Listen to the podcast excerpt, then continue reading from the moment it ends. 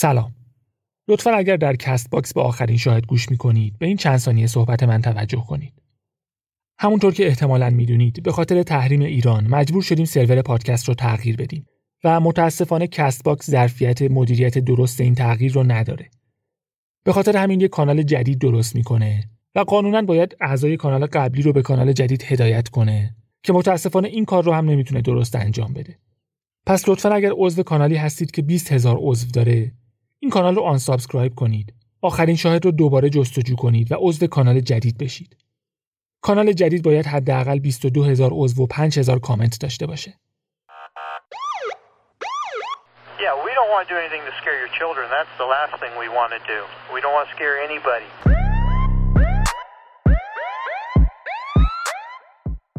سلام به پادکست آخرین شاهد روایتی داستانی از پرونده های جنایی واقعی خوش آمدید من فاطمه یکی از شنونده های این پادکستم و شما رو به شنیدن چهارمین قسمت از پرونده شکارچی دعوت می کنم.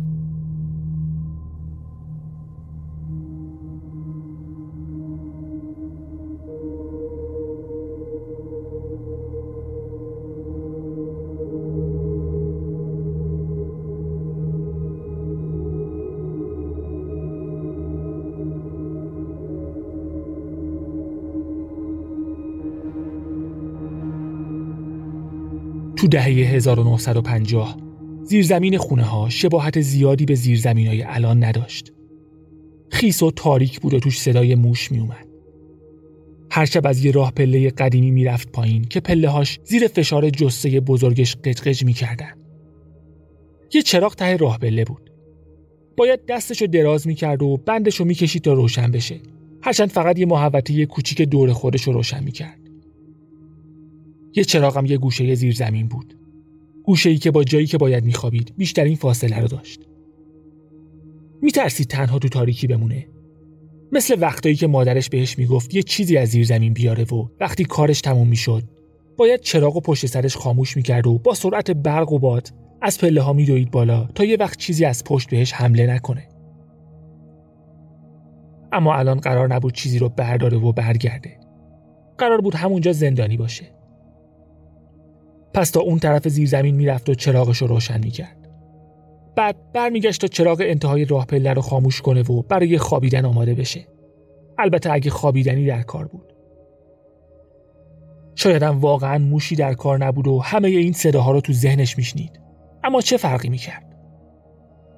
وقتی چراغ راه پله رو خاموش می‌کرد مادرش از بالا با صدای بلند داد می‌زد و مطمئن می‌شد در زیرزمین رو ببنده تا هوای سرد به داخل خونه نیاد. همونطور که تو زیر زمین میموند تنفرش بیشتر و بیشتر می‌شد. تیکه تیکه کردن عروسک های خواهرش و بازی های عجیب و غریب صندلی الکتریکی و اتاق گاز و کشتن گربه های خونگی دیگه رازیش نمی‌کرد. می‌خواست زنایی که بالای پله ها بودن و بکشه.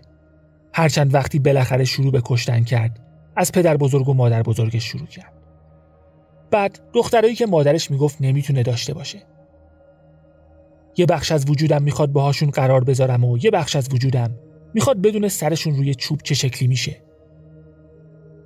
اما همه اینا فقط یه چسب زخم روی بریدگی عمیق فانتزیاش بود.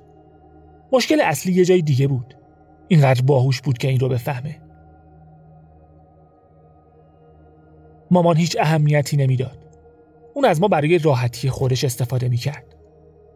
مثل یه چاقوی داغ که از کره رد میشه از سه تا شوهر رد شد. به هم می‌گفت تو یه بیخاصیتی. تو هیچی نیستی. تو هم درست مثل پدرتی. ازش متنفر بودم. می‌دیدم که روز به روز بیشتر الکل مصرف می‌کنه و زندگی اجتماعیش یه سیر نزولی رو طی می‌کنه. مادرم زندگی افتضاحی داشت و من یادآور همیشگی زندگی شکست خوردش بودم. می‌گفت سطح این دخترها خیلی از تو بالاتره. علکی تلاش نکن. تو هیچ وقت نمی‌تونی چنین دخترایی رو داشته باشی. چرا مامان؟ می‌تونم. با کشتنشون. جملاتم رو آماده می‌کردم و تمرین می‌کردم. کشتنشون رو هم تمرین می‌کردم. و کشتن مادرم رو. با یه چکش پایین تختش وای میستادم و تو فانتزیان برای کشتنش غرق می‌شدم. همه قتلا با فانتزی شروع شده بود. به هم کمک می‌کرد احساس قدرت و کنترل پیدا کنم. تمام جزئیاتش رو یادمه از اینکه روز هر کدوم از قتلا آب و هوا چطوری بود تا اینکه هر کدوم از قربانی ها چی پوشیده بودن من از هشت سالگی فانتزی کشتن مادرم رو داشتم جمعه 20 آوریل 1973 ادموند کمپر یه نصف روز کار کرد و قبل از اینکه بیاد خونه خیلی جدی به کشتن مادرش فکر کرد. یه هفته بود که براش برنامه ریزی می‌کرد. آخرای شب اومد دم در اتاق خواب مادرش. کلارنل تو تخت دراز کشیده بود و کتاب می‌خوند. اد تو چارچوب در وایستاد. به این امید که شاید مادرش یه حرف خوبی بزنه و جلوی مرگ ناگزیرش رو بگیره. در عوض کلارنل نگاش کرد و گفت اوه خدای من حتما می‌خوای کل شب اونجا وایسی و حرف بزنی مامان همیشه سری دعوا راه مینداخت اد جواب داد نه شب خیر رفت تو تختش و چند ساعت بیدار موند نزدیکای پنج صبح. یه چکش برداشت و سر مادرش رو له کرد. با یه چاقوی ضامن‌دار جیبی گلوش رو برید و سرش رو جدا کرد. صدای مادرش تو گوشش بود که می‌گفت هفت سال رابطه جنسی نداشتم به خاطر تو پسر قاتلم. آلتش رو وارد مجرای تنفسی مادرش کرد و گفت اینم رابطه جنسی که می‌خواستی. سر کلانل رو گذاشت روی تاقچه. به سمتش دارت پرت می‌کرد و بهش فحش می‌داد. تارای صوتی و زبونش رو در آورد و سعی کرد با دستگاه چرخ زباله چرخشون کنه. اما رگ و ریشه هاش لای تیغه ها گیر کرد و تیکه هاش پاشید تو صورتش. منطقی بود. چون انگار مامان هنوزم داشت تو صورتم داد می‌زد. هنوز نتونسته بود صدای مادرش رو از سرش خارج کنه. با اینکه مرده بود هنوز چرت و پرت می‌گفت و خفه نمی‌شد. رفت بار و با رفیقای پلیسش چند تا آبجو خورد اما کمکی نکرد. دلش می‌خواست بازم به مادرش آسیب برسونه. به دوست صمیمی مادرش سالی حالت 59 ساله زنگ زد و برای شام دعوتش کرد. وقتی سالی رسید از پشت گرفتش و بازوش رو دور گردنش حلقه کرد و فشار داد. اینقدر براش راحت بود که نفهمید سالی رو تو همون حالت از زمین بلند کرده.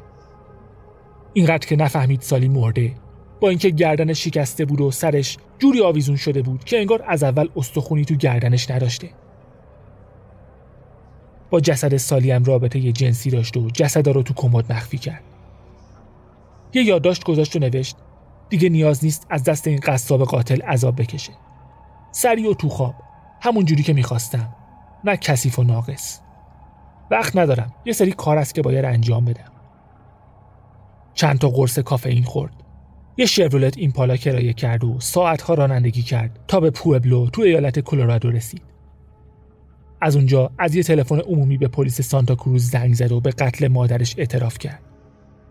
حرفاش اینقدر عجیب و غریب بود که فکر کردن دستشون انداخته و تلفن روش قطع کردن. دوباره زنگ زد. گفت مادرم و دوستش و شش تا دختر دانشجو رو کشتم. می‌تونم نشونتون بدم اعضای بدنشون کجاست. وقتی پلیس پوبلو از راه رسید اد هنوز داشت تلفنی با پلیس سانتا کروز حرف می‌زد درباره جثه اد و مسلح بودنش هشدار داده بودن یکی از مامورا می‌گفت انگار سرش یه بخشی از خط آسمون کوههای پشت سرش بود. هرچند مقاومت نکرد. از باجه اومد بیرون و دستاشو برد جلو تا بهش دستبند بزنن. ازش خواستن دستاش ببره بالا. اینقدر بزرگ بود که دستاشو گذاشت روی سقف باجه تلفن. وقتی رسیدن سانتا کروز تو ماشینش موی انسان مهمات گلوله هایی که نتونسته بود از ماشین در بیاره مقدار زیادی خون بیل بارونی و بطری آب و هر چیزی که برای یه قاتل سریالی سازمان یافته لازم بود پیدا کردن. اد برای پلیس تور گذاشته بود و جاهایی رو نشونشون می‌داد که اعضای بدن رو رها کرده بود. همه تو شعاع 20 مایلی خونه مادرش بودن. هفتم می 1973 ادموند کمپر به هشت فقره قتل عمد متهم شد. چون به همه قتلاش اعتراف کرده بود تنها دفاعی که می‌شد ازش کرد بیگناهی به استناد جنون بود. تو محاکمش تو 23 اکتبر 1973 ادعا کرد بخشایی از بدن قربانیاش رو خورده اما بعد گفت این حرفو زده که بتونه ادعای جنون کنه. گفت زنا رو کشته چون می‌خواسته مال اون باشن. هشتم نوامبر هیئت منصفه متشکل از 6 زن و 6 مرد 5 ساعت مشورت کردن و بالاخره اد کمپر رو تو هر هشت فقره قتل گناهکار تشخیص دادن. خودش درخواست مرگ با شکنجه کرد اما چنین چیزی وجود نداشت. برای هر قتل هفت سال حبس تا حبس ابد گرفت که به شکل موازی اجرا می شد. یعنی اد فقط هفت سال بعد از اعلام حکمش می‌تونست درخواست آزادی مشروط کنه.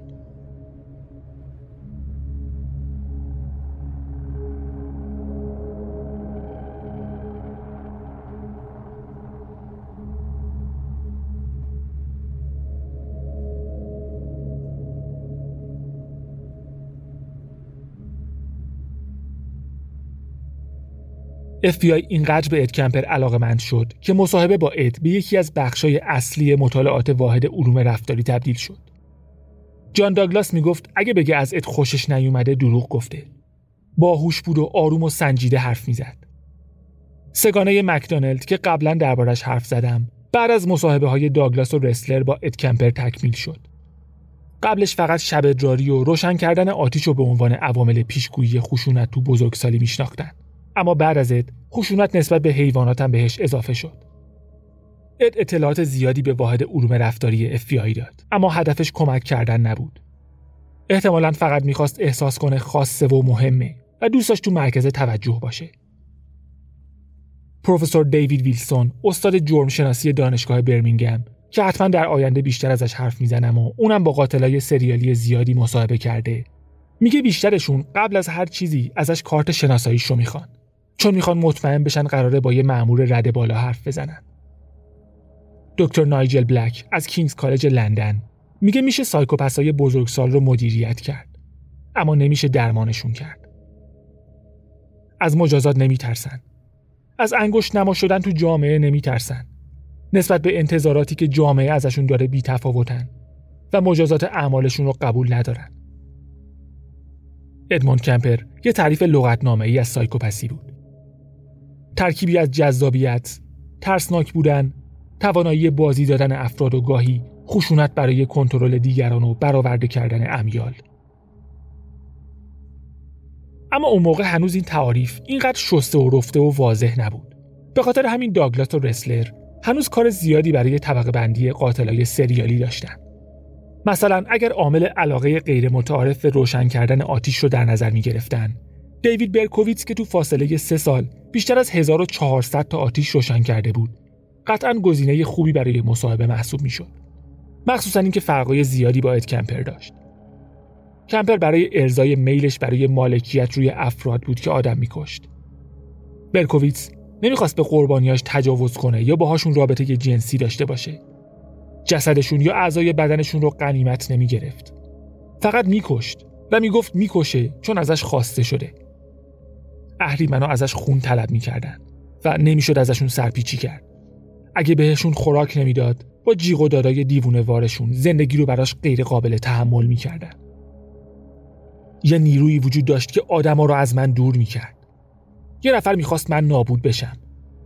کاری کنه آدما از من خوششون نیاد و دخترها به هیچ شکلی جذب من نشن.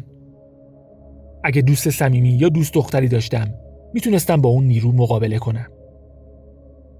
من زن رو به خاطر همه چی سرزنش می‌کنم. همه چی تقصیر اونا بوده. هر اتفاق بدی که تو دنیا افتاده به شکلی به زنا برمیگرده. قتل و مرگ همیشه برام جذابیت داشت. مرگ ناگهانی و خون و خون ریزی تو گرگومیش نیویورک کنار دودکش می نشستم و به این فکر می کردم که خودم رو از اون بالا پرت کنم پایین. وقتی به مردن فکر می کردم به این فکر می کردم که وقتی بمیرم به دنیایی پر از زیبایی و خوشحالی منتقل میشم. گاهی رویای اینو داشتم که آتش نشان بشم. یه قهرمان که میمیره تا دیگران رو نجات بده. می‌خواستم شاهد این باشم که مردا به بهشت میرن. همه مردا سخت کوش و میهن پرست بودن. جهنم هم جای اون هرزه ها و رقاصه ها بود. اگه زنای زیادی وارد بهشت می‌شدن اونجا رو به گند میکشیدن. اما معمولا اینطوریه که وقتی از چیزی متنفری یه جایی ته قلبت یا شاید تو ناخداگاهت یه حس شدید متضاد بهش داری. حس دوگانه دیوید نسبت به زنا هم از مادرش نشأت می گرفت وقتی سه سالش بود ناپدری و نامادریش بهش گفته بودن به فرزندی قبولش کردن چون مادرش موقع زایمان مرده. این یه حس گناه شدید به دیوید می‌داد چون فکر می‌کرد مسبب مرگ مادرش بوده. وقتی چهارده سالش بود نامادریش هم از دنیا رفت. انزوای دیوید شدیدتر شد و تمام جنبه های زندگیش رو در بر گرفت. یه بیهدفی و یه نفرت نسبت به کل دنیا داشت. فکر می‌کرد کل دنیا بر علیهش بسیج شدن. فکر می‌کرد مرگ مادرش بخشی از یه نقشه بزرگتر برای به قهقرا کشیدن خودش بوده. می‌گفت نیروهای اهریمنی یه چیزی تو غذای مادرش ریختن تا سرطان بگیره. تو 22 سالگی فهمید قضیه مرگ مادرش موقع زایمان احتمالا دروغ بوده و اصل ماجرا اینه که مادرش ولش کرده. دیوید برکوویتس که فهمیده بود اسم واقعیش ریچارد فالکو بوده. براش یه شعر نوشت و مادرش هم قبول کرد ملاقاتش کنه. اون لحظه می‌تونست بار احساسی زیادی برای دیوید داشته باشه. اما حداقل خود دیوید هیچ وقت با احساسات زیاد دربارش حرف نزد. یه زن خجالتی و مضطرب ازش عذرخواهی کرد که ولش کرده. درباره تولدش حرف زد و وسط حرفاش هم گفت که پدر دیوید. نه تنها دیوید رو مقصر نمی‌دونسته و ازش متنفر نبوده. بلکه اصلا اهمیتی بهش نمی‌داده. دیوید می‌گفت واکنش اولیش فقط ناامید شدن بوده. شوکه نشدم. نترسیدم. حتی یه ذره هم عذاب آور نبود. دلم براش سوخت. اما تا امروز هنوز ظرفیت بخشیدنش رو پیدا نکردم. فهمید یه خواهر ناتنی هم داره و یه مدتی رابطه نصف و نیمه با جفتشون داشت. تو 1975 و 76 تقریبا هر آخر هفته بهشون سر می‌زد. اما امیال جنایتکارانش انگار تغییر خاصی نکرده بود. دوباره آتیش درست می‌کرد. دیگه کالج نمی‌رفت و یه شغل نگهبانی تو فرودگاه JFK پیدا کرده بود. از دوازده شب تا هشت صبح کار می‌کرد و بیشتر از قبل از مردم دور می‌شد. تنها همنشینش یه سگ نگهبان بود که تو همون ساعت شیفتش کنارش میموند. زندگی شبیه یه سایه ای از زندگی شده بود. نصف شب می‌رفت سر کار و هشت صبح برمیگشت. روی مبل میشست غذا می‌خورد و میخوابید. حوصله تمیز کردن آپارتمانو هم نداشت. سینک پر از ظرف و زمین پر از آشغال شده بود. انگار از نور متنفر بود. یه پرده زخیم جلوی پنجره زده بود اما بازم نمی‌تونست بخوابه. شغل نگهبانی رو ترک کرد و یه مدت برای یه شرکت تجهیزات تهویه هوا کار می‌کرد. رئیسش می‌گفت دیوید همیشه تنها و ساکت. افسرده و آماده گریه کردن بود.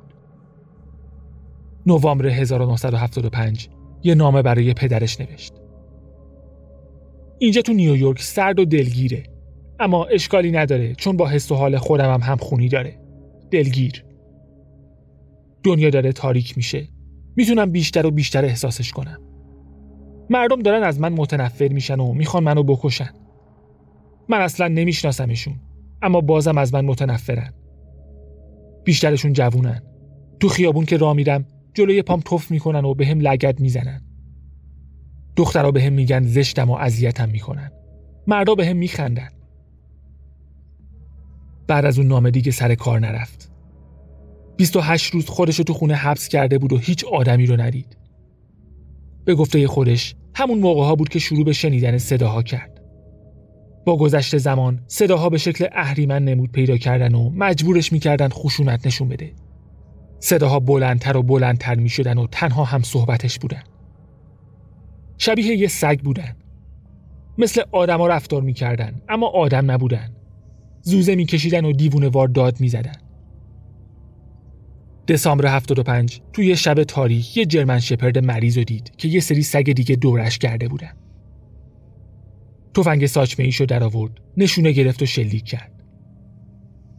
کشتن اون سگ با دنیای اهریمنی فانتزی که از دنیای واقعی براش پررنگتر شده بود تناسب زیادی داشت. برای مجوز یه اسلحه دیگه اقدام کرده بود و روی دیوارای آپارتمانش تو خیابون بارنز گرافیتی کشیده بود. برای اربابم می‌کشم من بچه ها رو به آدم کش تبدیل می‌کنم. کنار ترکه یه دیوار گچی نوشته بود. تو این سوراخ پادشاه پلید زندگی می‌کنه. تنها بود. درست غذا نمی‌خورد و پر از خشم شده بود. تو محله پدریش با ماشین دور می‌زد و فشار روش بیشتر می‌شد. اهریمنا بهش می‌گفتن بکشه. شب کریسمس سعی کرد پیروی کنه. اوایل شب یه چاقوی شکاری رو گذاشت تو کمر شلوار جینش و با ژاکتش روش پوشوند. سوار ماشین شد و رفت کواب سیتی و اینقدر دور یه سوپرمارکت چرخید. تا یه زن رو دید که میاد بیرون. صداهای تو سرش بهش گفتن خودشه. باید قربانی می‌شد. ماشین رو پارک کرد و رفت سمت قربانیش. تقریبا ده متری نزدیکترین چراغی که خیابون رو روشن می‌کرد بهش رسید. چاقوش رو در آورد و فرو کرد تو بدنش. زن شوکه شد و برگشت. دیوید دوباره چاقو زد. اما زن سر جاش وایستاده بود و جیغ و داد می‌کرد. نمی‌دونستم باید چه غلطی بکنم. مثل فیلم ها نبود. چاقوم رو نگاه می‌کرد و جیغ می‌زد. ولی هیچیش نمی‌شد. بالاخره از ترس فرار کرد و از قربانیش و ماشینش دور شد. البته تنها سندی که از این اتفاق وجود داره شهادت خود برکوویتسه و هیچ گزارشی از طرف زنی که بهش حمله کرد ثبت نشده. در هر حال برای دیوید همه اون اتفاقات عجیب بود. براش سوال بود چرا یه نفر باید اینقدر برای زنده موندن تلاش کنه و مرگش رو قبول نکنه. من نمی‌خواستم ازش دزدی کنم یا بهش تجاوز کنم. فقط می‌خواستم بکشمش. چند دقیقه بعد یه فرصت دیگه پیدا کرد. میشل فورمن 15 ساله داشت از روی پل رد می‌شد که دیوید از پشت بهش نزدیک شد و بهش چاقو زد. باید سه ضربه دیگه به بالا تنه و دو ضربه به صورتش می‌زد تا روی زمین بیفته. هیچ وقت نشنیدم کسی اونطوری جیغ بزنه. همینطور چاقو می‌زدم اما هیچ اتفاقی نمیافتاد. دیوید سعی کرد فرار کنه اما دختر پاشو گرفت. دیوید یه لگت بهش زد و خودشو خلاص کرد. میشل فورمن به هر زحمتی بود خودشو به خونه پدر و مادرش رسوند. زنگ در و زد و افتاد. وقتی پیداش کردن توی استخر خون غرق بود. یکی از چاقوها به ریش خورده بود اما زنده موند. هرچند نتونست هیچ اطلاعاتی به پلیس بده که بر اساسش اقدام کنه کمتر از یه ماه بعد مجوز سلاح دیوید رسید. رفت بروکلین و یه تفنگ کماندوی مارکسیری نیمه خودکار و چهار تا جعبه فشنگ خرید. فوریه 76 آپارتمانش تو خیابون بارنز رو خالی کرد و از نیویورک رفت بیرون. یه سویت بالای گاراژ یه زوج جوون اشاره کرد و شاید می‌خواست یه شروع تازه داشته باشه. تو امتحان استخدامی خدمات اجتماعی آمریکا امتیاز 80 از 100 گرفت که با توجه به تحصیلات کمش امتیاز خوبی بود. تو اداره پست استخدام شد و تقریبا 58 هزار دلار در سال به پول الان حقوق می گرفت. کارش مرتب کردن نامه ها بود و محل زندگی جدیدش هم خیلی خوشایندتر از آپارتمان به هم ریخته و نامرتب قبلی بود. اما صداها هم همراهش اومده بودن. سگای تشنه زوزه خون میکشیدن. صاحب خونه های جدیدش جک کاسارا و زنشم یه جرمن شپرد داشتن که شبا پارس می‌کرد و خفه خون نمی گرفت. زندگیش دوباره جهنم شده بود. گاهی وقتا بر نمیگشت خونه و کل شب و رانندگی می‌کرد. فکر می‌کرد خونه جک کاسارا یه جور دروازه است. قانع شده بود که بعضی از اهریمنا تو سگا نیستن بلکه تو صاحباشونن. جک کاسارا در اصل ژنرال جک کازمو بود. فرمانده ارتش سگای اهریمنی کازما بود که صداها رو کنترل می‌کرد. صداهایی که شکنجش می‌دادن. کازمو شیطان جهنم خصوصی دیوید برکوویتس بود. آوریل 76 دوباره سعی کرد فرار کنه. این بار رفت به پلاک 35 خیابون پایین این بارم اهریمنا دنبالش رفتن. از ژنرال جک کازما دور شده بود اما اهریمنا هنوز قدرت داشتن. سردستشون تو محله جدید یه نفر به اسم سمکار بود. یه مرد 63 ساله بازنشسته تو پلاک 316 که دیوید از آپارتمان جدیدش بهش دید داشت. سمکار سه تا بچه و یه سگ لابرادور سیاه داشت. سگ دیوید رو میترسوند. به نظرش صداهای ترسناک و ماورا و طبیعی ازش خارج می‌شد. دیوید می‌گفت سمکار مستقیم زیر دست جک کازمو کار می‌کنه و یکی از افسرهای ارشد ارتش شیطانه. البته فقط سمکار نبود. تو خیابون 18 هم رابرت نیتو زندگی می‌کرد که تو ذهن دیوید به یه اهریمن به اسم جو کوین یا جوکر تبدیل می‌شد. جوکر افسر رد دوم بود و فقط به ژنرال کازمو جواب می‌داد. اما حالا سمکار قدرتش رو گرفته بود. جوکر با یه شاهزاده تاریکی دیگه به اسم دوکاودس تو یه خونه زندگی می‌کرد. تو خونه بغلی تو خیابون 18 هم. جان ویتی یه مهمون خونه برای اهریمنایی داشت که دیوید رو شکنجه می‌کردن. شیاطین از همه جای دنیا می اومدن تو مهمون خونه جانویتی استراحت می‌کردن. بعدا هر سه خونه نقش مهمتری تو دنیای فانتزی دیوید برکوویتس پیدا کردن. وقتی کسی رو میکشت، اهریمنایی که تو صحنه قتل بودن، ارواح قربانیا رو می‌گرفتن و به یکی از اون سملک میبردن. اونجا زنجیرشون می‌کردن و تا ابد باهاشون رابطه جنسی داشتن. این وسط دیوید برکوویتس برده سم بود و وظیفش اجرای فرامین سم بود. 13 می 76 برکوویس به شکل عجیبی سعی کرد با اهریمنایی که دورش جمع شده بودن مبارزه کنه. یه بطری شیشه ای رو با بنزین پر کرد و یه تیکه پارچم تو لولش گذاشت. رفت خونه سمکار. پارچه رو آتیش زد و بطری رو پرد کرد. سری برگشت خونه و حتی پشت سرش رو نگاه نکرد تا ببینه چی شده. آتیش بدون اینکه به کسی آسیبی بزنه. جلوی در خونه سمکار سوخت و برای سمکار سوال بود کی و به چه منظوری ممکنه چنین کاری کرده باشه. ماه بعد دیوید رفت فلوریدا و به کمک دوستش یه سلاح دیگه خرید. یه بولداگ ریوالور با سه تا جعبه فشنگ کالیبر چهل و چهار. برگشت سمت نیویورک سیتی. با آمادگی کامل برای برآورده کردن خواسته های اربابش.